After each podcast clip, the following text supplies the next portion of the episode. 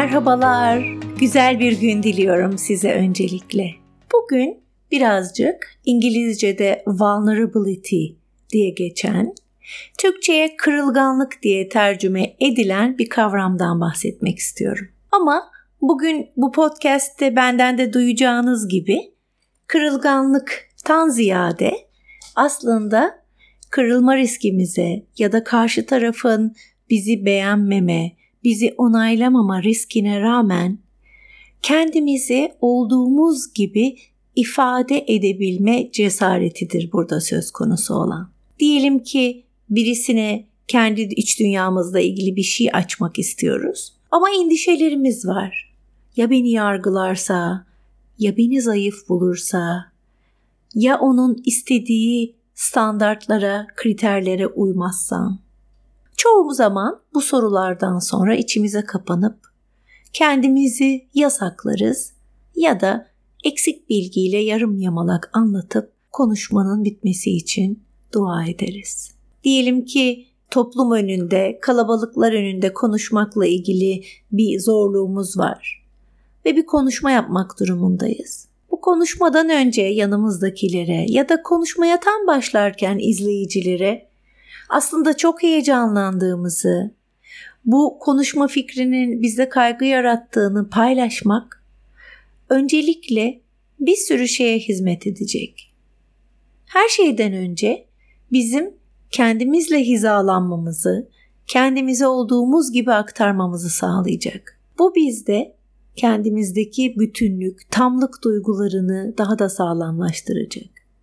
İkincisi, karşımızdaki bizim büyük bir dürüstlükle, samimiyetle kendimizi açıkladığımızdan dolayı bize o da samimi bir şekilde yaklaşacak.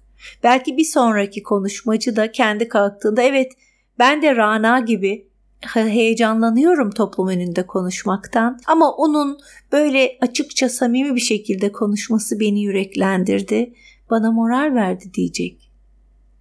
Üçüncüsü birbirinin arasında ortak nokta bulan kişiler birbirine daha yaklaşır. Hepin malumunuz, hepinizi. İnsanlarla yaklaşmamızı ve insanların samimi duygularla onların da size açılmasını kolaylaştıracak bir şey. Kırılgan olmayı göze alabilmek yani vulnerability kavramını gerçekten yerine getirmek ve bunun için cesaretli adımlar atmak. Psikolog Brené Brown bu vulnerability kavramını çok güzel bir TED konuşmasıyla ilk defa gündeme getirdi. Bu podcast'in altında bunun da linkini vereceğim. Burada da dinleyeceğiniz gibi ve göreceğiniz gibi Brené Brown gerçekten bu konunun çok ince örneklerini veriyor. Yıllarını utanma ve utanç konularını inceleyen ve bunlara adayan bir bilim kadını olarak geçiren Brené Brown, bu konuşmada ve daha sonra yaptığı birçok konuşmada insanın duvarlar örmeden tam tersi duvarları yıkarak kendini açmasının insan iletişiminde, karşılıklı olarak paylaşmada, büyümede ne kadar etkili olduğunu defalarca anlatıyor. Nasrettin Hoca'nın meşhur fıkrası vardır. Nasrettin Hoca bir gün eşekten düşer ve başlar bağırmaya. Bana eşekten düşen birini getirin.